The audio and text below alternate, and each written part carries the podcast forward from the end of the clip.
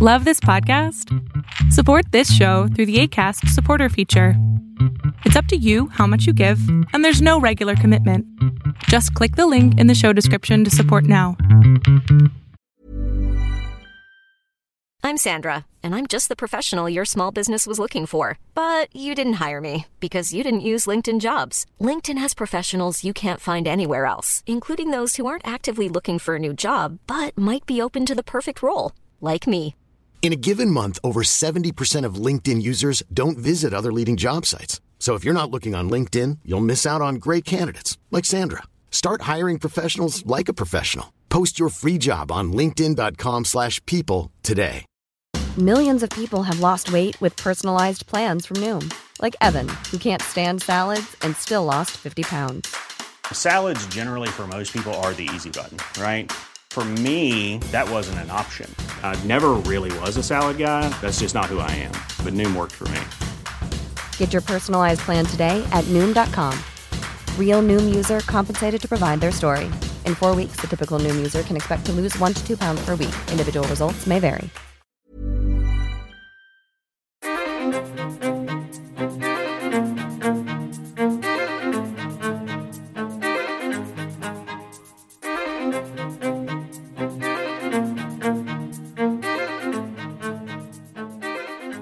Everybody, welcome to another new episode of Undying Light. I am your host, Pastor Alex, and we are back at it in the Gospel of Matthew, working through the eighth chapter, and we will be um, probably finishing out chapter eight today. We've got two sections left: Jesus calming a storm, and then healing two men with demons. So we've got uh, just a handful of verses, twenty-three through thirty-four, uh, so we should have plenty of time to work through those and discuss what is going on in this little portion of the text. So if you haven't yet, I would encourage you to go back and listen to some of the other episodes in Matthew. Uh, we've done an uh, episode as an introduction, and then we weren't, went through and did the genealogy and discussed a little bit about that, and then we've talked about his birth, and we correlated that with uh, the other accounts in the gospel around the birth of Christ. Uh, and then we've been pretty much working through Matthew with just kind of looking at some other text as we go along and looking at some similarities and some differences between the two. But uh, we are working right now through Matthew chapter eight, uh, and I'd actually just made the decision a little bit ago to preach a sermon series on the Sermon on the Mount. So we will be going through Matthew five through seven in my church. Um, very similar to what I've done here, but again, in more of a sermon construct and um, more, you know, visible application, if you would, for the people in the congregation. Mostly, not necessarily as like a, I don't really care for the word application, because I feel like it makes it seem like you have to do something or how how you apply something. But I want it to really resemble this notion of law gospel. Like, what is this text telling me? Is this giving me a new law? Is it a new command? Am I forced to obey this, or I'm doomed? You know, what is this text doing to me? So that's what we're going to unpack when we go through that. And uh, the other side note is, is I've considered uh, once I get through kind of the crux, if you would, of my book, um, I should finish chapter three here today, and I've got Uh, three more chapters to write. So it's not a long book, but I think it'll come out to be somewhere between one hundred and one hundred fifty pages. Pretty short, but it's going to hopefully be detailed enough to take you through this thought process that I have of how to pick up and read your Bible without having to have commentaries and study Bibles and, and all this other Uh, literature and things like that surrounding you. Being able to just focus solely on the Bible and what it means. Hopefully this book will be a great tool for you. Um, but I was considering, once I get either closer to the finish line with it or after we're done, we will do a series on this show that will kind of guide you through the th- the, the process that, that it for this book. And I want to kind of unpack some of the thinking and application that I had. So those will be like bonus Tuesday episodes, if you would. I don't know if we're going to, you know, how many episodes we'll do on it. It could be six, it could be ten. Um, I don't know if, you know, how detailed I'll get It's still just kind of in the early thought process of it. So be on the lookout if you're interested in that. And of course, if you want to follow the journey of the book writing process with me, you can do so on Patreon for as little as a dollar a month or ten dollars a year. And you will get access to all of the notes and all of the comments and questions and, and things that I present to the patrons, and look for their, you know, guidance and their advice and um, their input, because they mean, you know, quite a bit to me, and as well as my congregation, and they've had access to some of the writings as well. And so I'm, you know, looking forward to wrapping this project, but I have uh, a little bit left to go. I've, uh, you know, I've actually got some of the more m- thicker parts, if you would, of the study left. Um, the first couple chapters are not real long, and the the kind of crux, the whole main focus of the book, though, I think will really pick up and and be the harder to work through. So um, I was able to work through these three chapters in just a few months.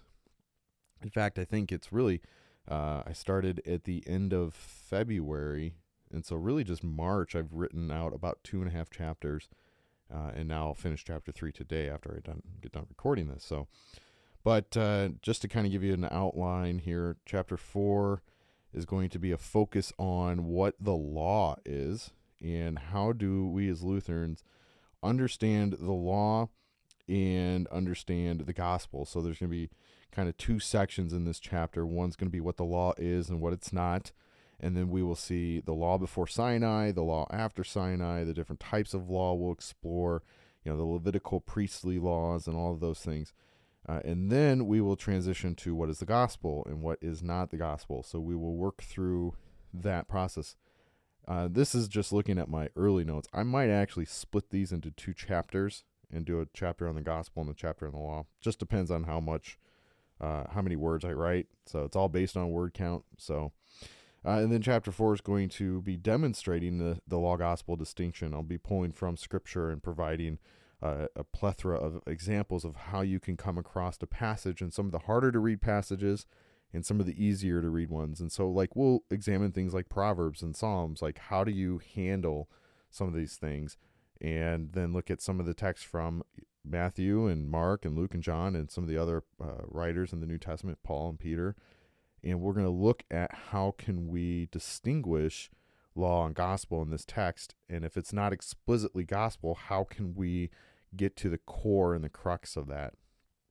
And then chapter five is going to kind of round out the Lutheran belief system, our confessions, and uh, surroundings of the promises in Scripture. So that'll be how we close the book out. So uh, pretty excited for it. I've been really enjoying this process. It's been a lot of uh, interesting, mind-boggling, pro- uh, you know, tedious work, if you would. It's just been a lot of slow-paced, write a few hundred words, take a mental break, gather my thoughts for the next batch, and then go forward. And I know that I'll be really hammering into it in the next couple of chapters, because I'm going to really rely heavily on what Scripture is pointing us to in terms of law and gospel. So, and of course we use the Book of Concord as our kind of foundation. So if you're interested in following along, you do so. If, uh, otherwise you can wait.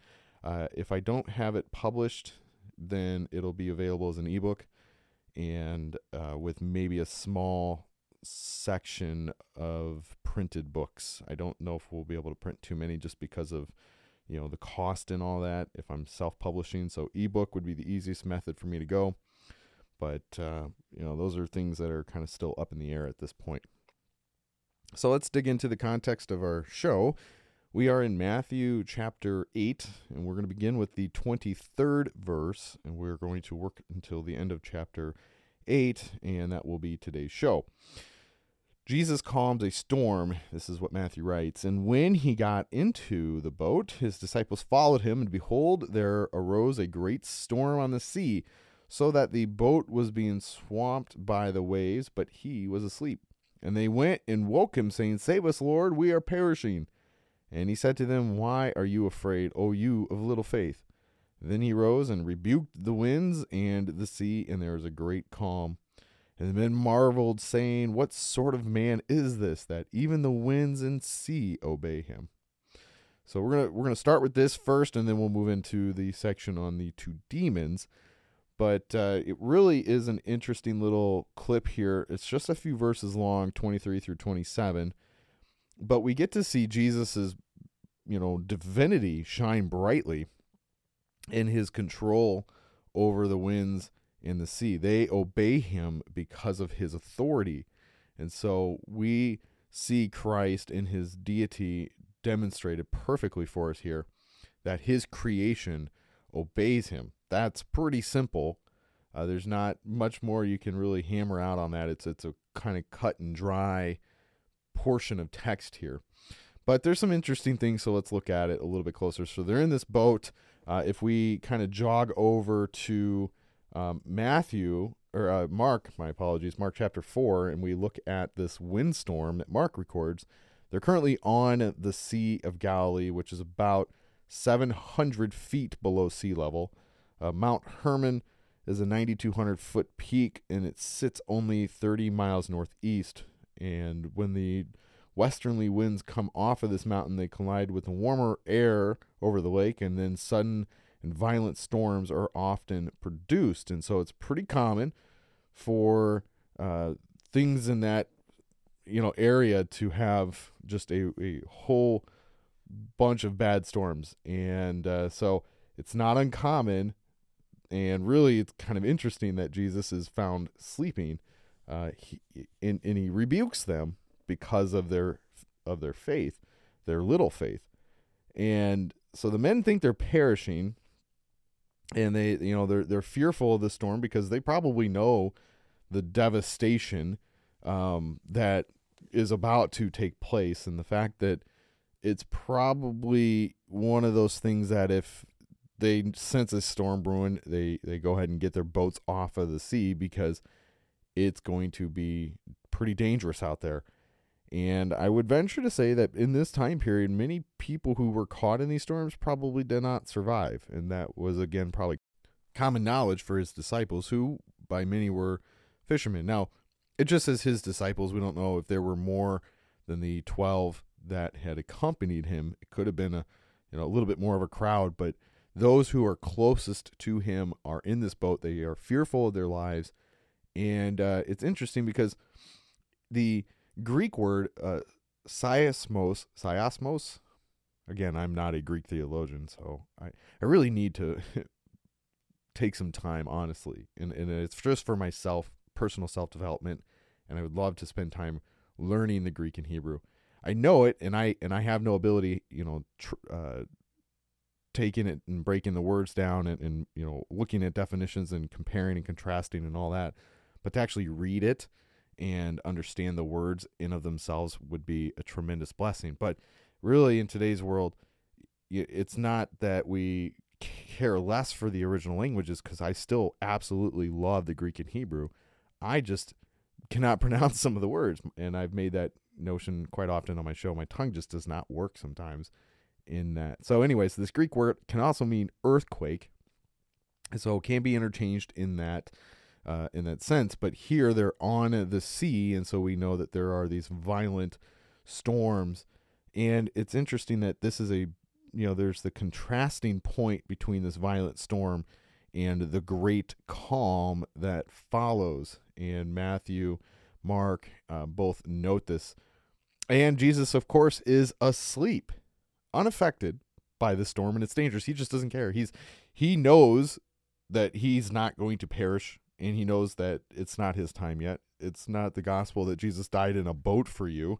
Uh, Jesus drowned for you. It was that Jesus was nailed to a cross for you. So he knows his time has not yet come, and so he has no worries. He's perfectly okay with going to bed during the storm because he knows that the storm can't kill him.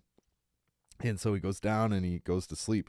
And his disciples are freaking out, and they they are, you know, going after him and waking him, saying, "Save us, Lord, we are perishing." And he rebukes them. So it's an interesting thing here. But Jesus did not chide his disciples for disturbing him, but they, but he does so for uh, disturbing themselves with their fears.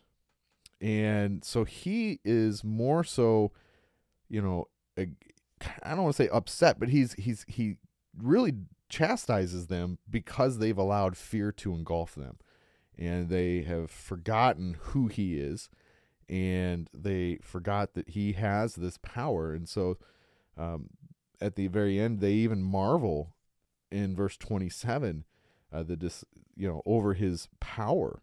The disciples' question here speaks also to you as a reader, inviting you to consider uh, and confess what we've learned of Jesus. Who is this man? What sort of man is this that even the winds and the sea obey him? And, you know, this is kind of one of those interesting verses because, again, this question can cascade through the centuries. We've gone, we've gone through Matthew pretty extensively and have spent quite a bit of time working through each of these sections thus far. And we will finish with chapter eight today. So we've done eight chapters of Matthew. And this question here at the very end of chapter eight really stands as the, you know, the pendulum for the modern church. What sort of man is this? Who is this Jesus? Is this the one who will truly die for our sins and rose from the grave, as we just celebrated this past week in Easter? Uh, is this the man who's the, the Messiah, the Son of God? Or as other religions classify him, is he merely just a prophet? And so these are the questions that we have to ask ourselves. Do we truly believe this? And I finished that on my Easter sermon. I, I finished with this question. I preached uh, through Friday to Sunday, like the time that Christ was in the grave. What did he do? Where did he go? What was accomplished? Because we talk about every Easter, you know, he is risen, and the congregation responds, he is risen indeed. And we spend a and a large assortment amount of time talking about, you know, Christ rising from the grave and all these great things. And it's a wonderful service, but we sometimes forget all those little details that go into the things that Christ did while in the grave. And what did he actually accomplish? And so at the very end of the sermon, I finished with this question. The only thing I can ask you now is, do you believe this? Because that's what faith is, belief. Do you believe that Jesus Christ is the Son of God? And here we have a wonderful dis- example of it. He goes out and he rebukes the winds and the sea, and there was a great calm. Everything obeys him because he is the Son of God. He is the Messiah. He's the one who created these, you know, th- this atmosphere, the clouds and the storms and the world. He created it all with his voice. And so this is a, a great little section to really allow us to just kind of answer this question for ourselves. What sort of man is this? Who is this Jesus? What we've learned so far in the Gospel of Matthew, how does that apply to this passage? How does that apply to us personally? So let's move on here.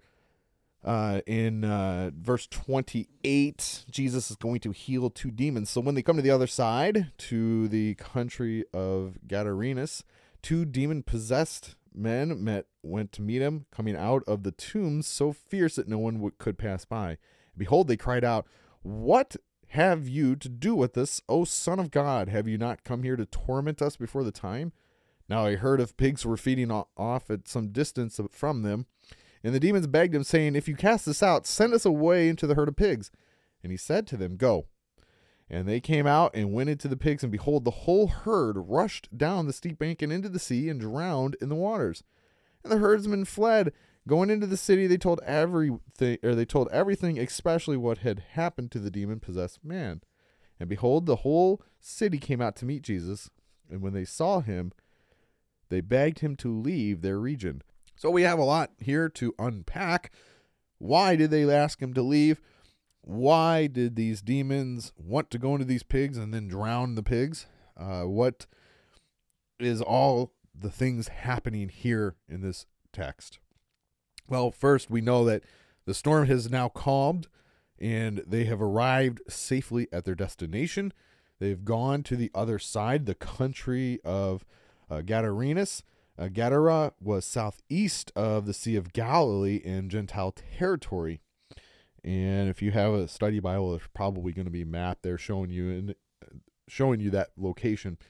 Uh, this is also noted in the Gospel of Mark in the fifth chapter when it talks about the demon-possessed men. And so if we want to, you know, examine that, well, let's jump over to Mark chapter five, verse one here.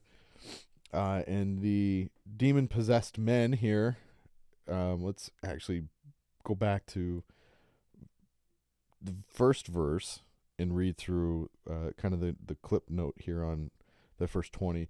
These events do not take place within the city proper, but in the outlying regions near the seashore. Mark records three episodes in which Jesus casts out unclean or demonic spirits. And this is throughout the gospel. This is first in Mark chapter one, Mark chapter five, and Mark nine, fourteen through twenty-nine. Each account exhibits a similar structure: the opening conflict, the exorcism, and finally dismay and praise.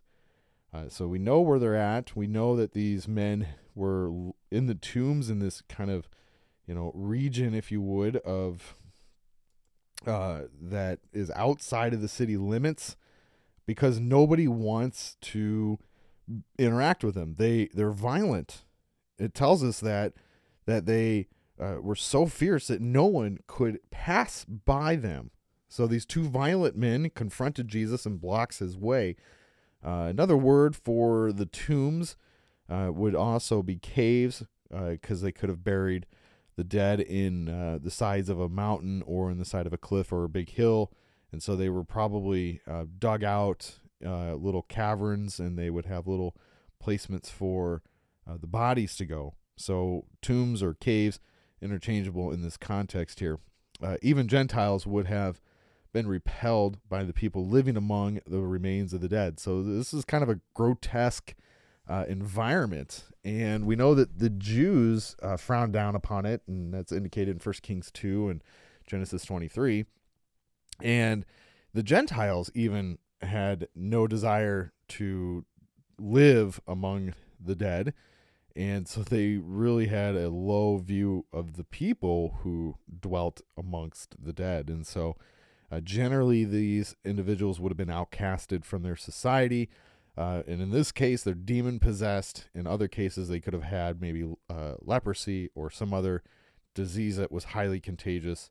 Uh, and to, to the extent that they had to be sent out from the city.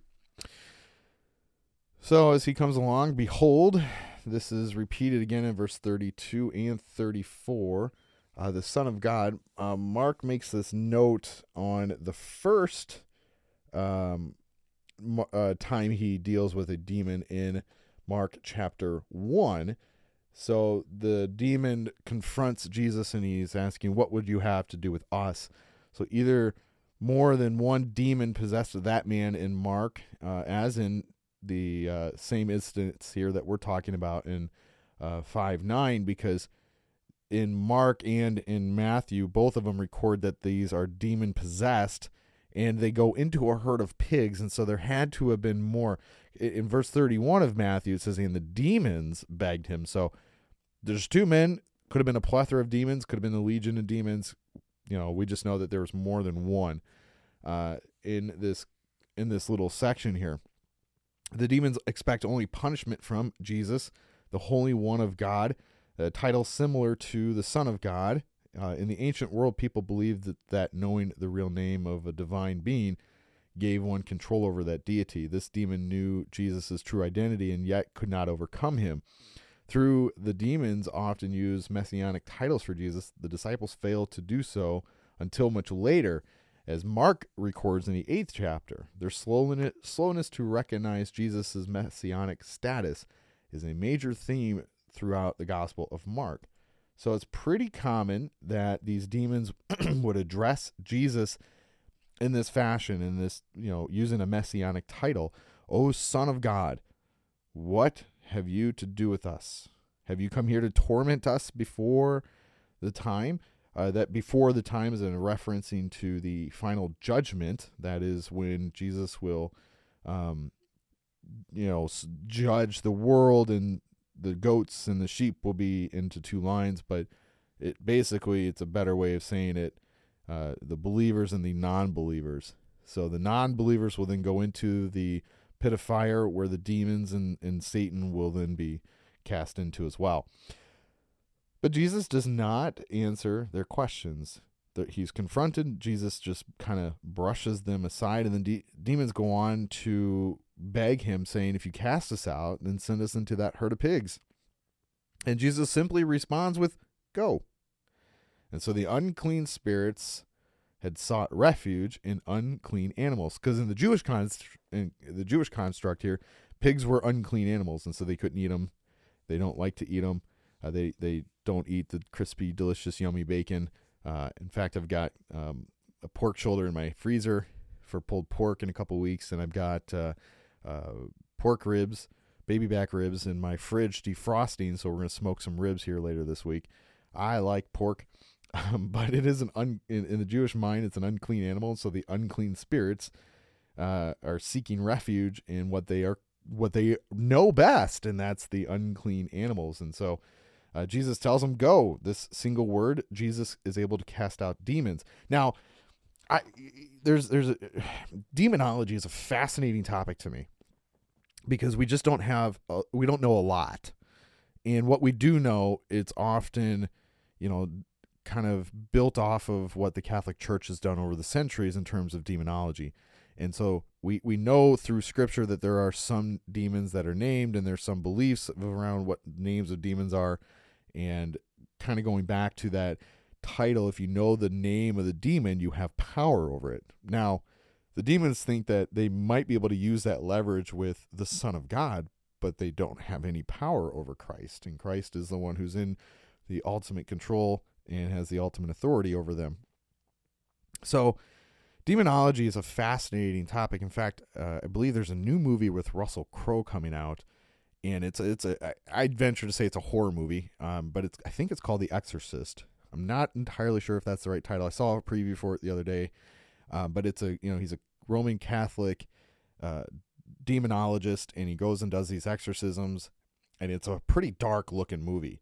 But see, what I've uncovered in my, you know, very, very limited amount of time searching this topic, demonology and exorcisms are an extraordinarily dark incident, because one, we're not Jesus, so we just don't have the authority to say go, and that demon will leave.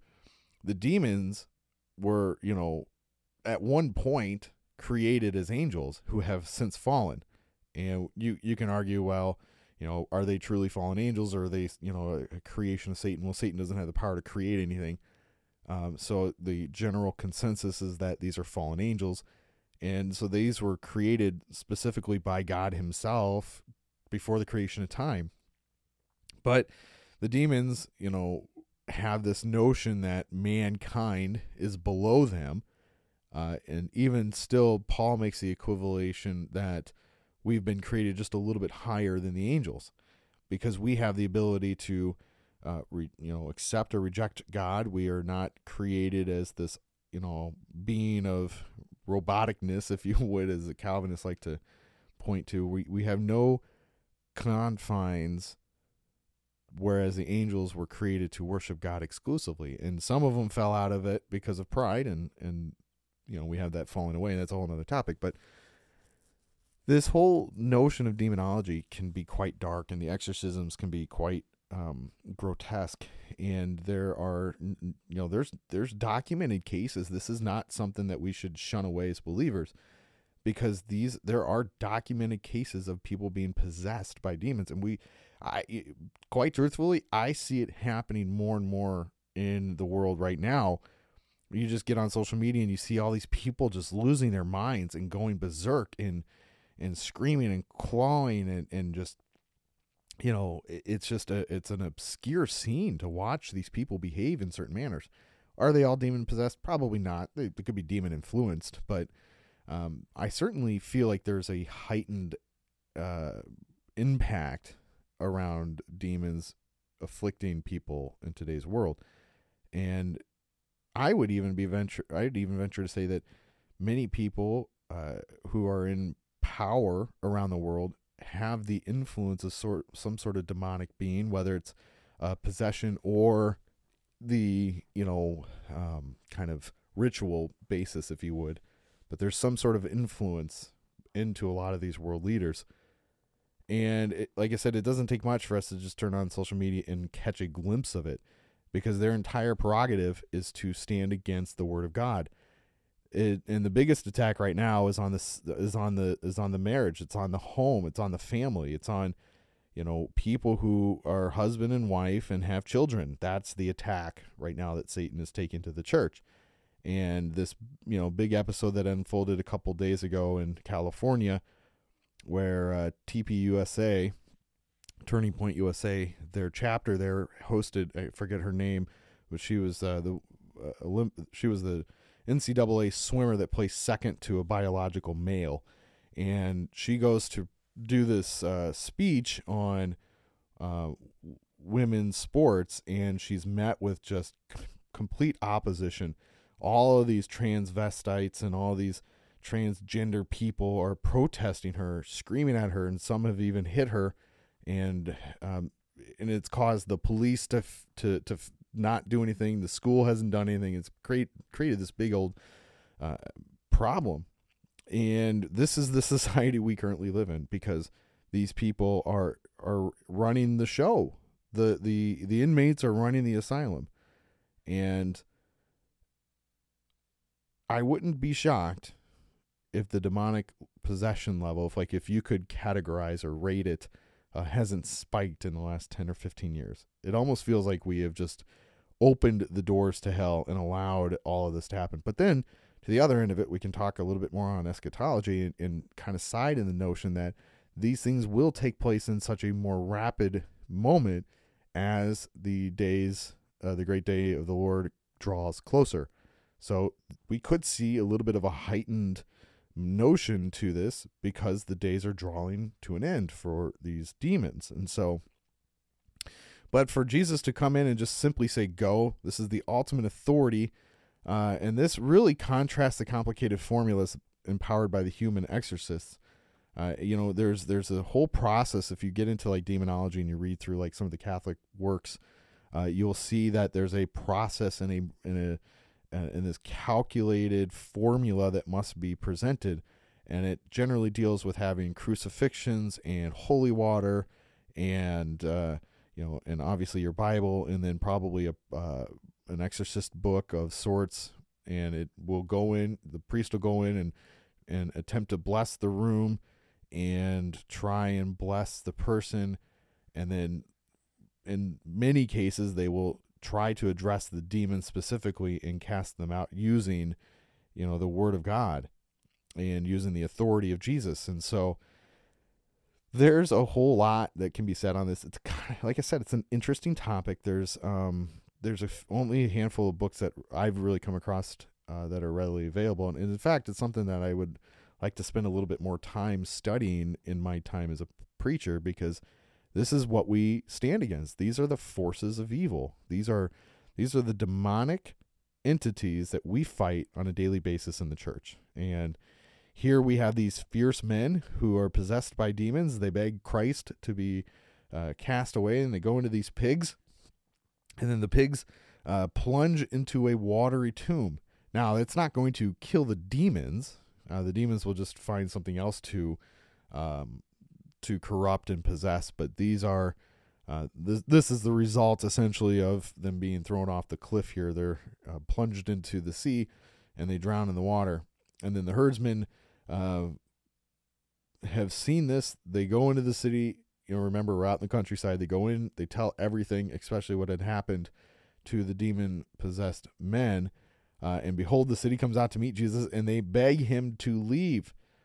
The demons had done the same thing, going back to verse thirty-one, and the demons are begging him, and now these people are begging him to leave their region. The presence was so powerful, an exorcist frightened these superstitious Gentiles.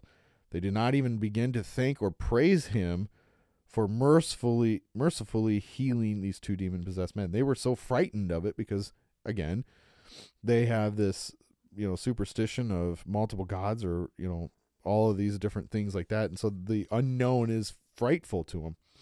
Uh, demons are especially active in opposing the ministry of Jesus. They uh, cannot uh, they cannot come against God's Son, who reportedly shows his authority over them, even though they ch- attempt it. Um, but we cannot reject the responsibility that demon possession causes even afflictions today.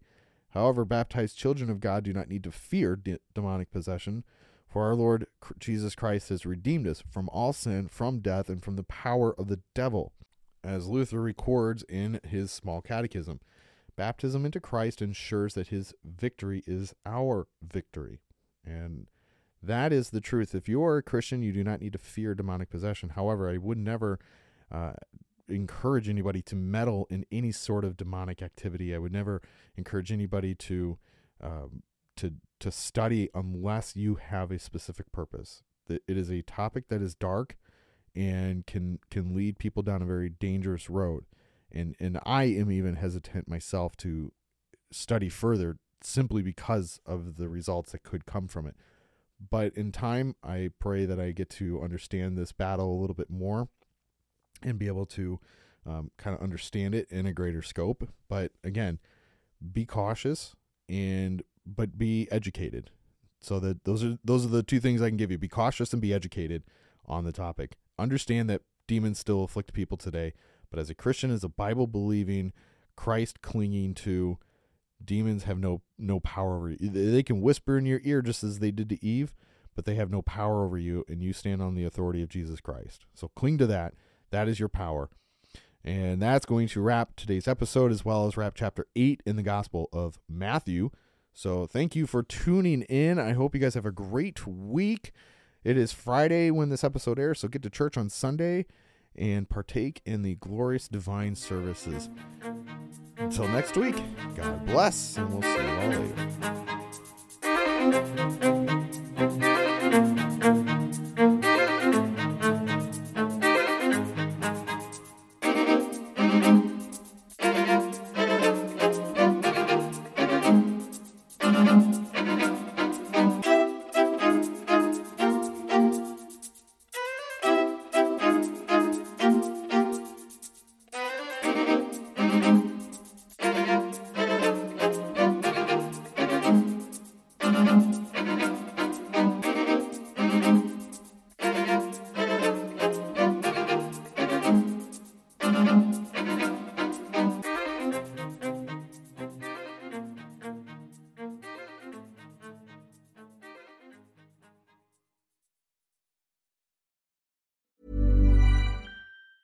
Planning for your next trip?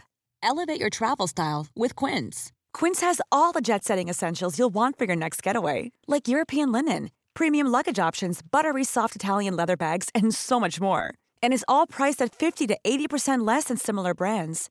Plus, Quince only works with factories that use safe and ethical manufacturing practices. Pack your bags with high-quality essentials you'll be wearing for vacations to come with Quince. Go to quince dot com slash pack for free shipping and three sixty-five day returns.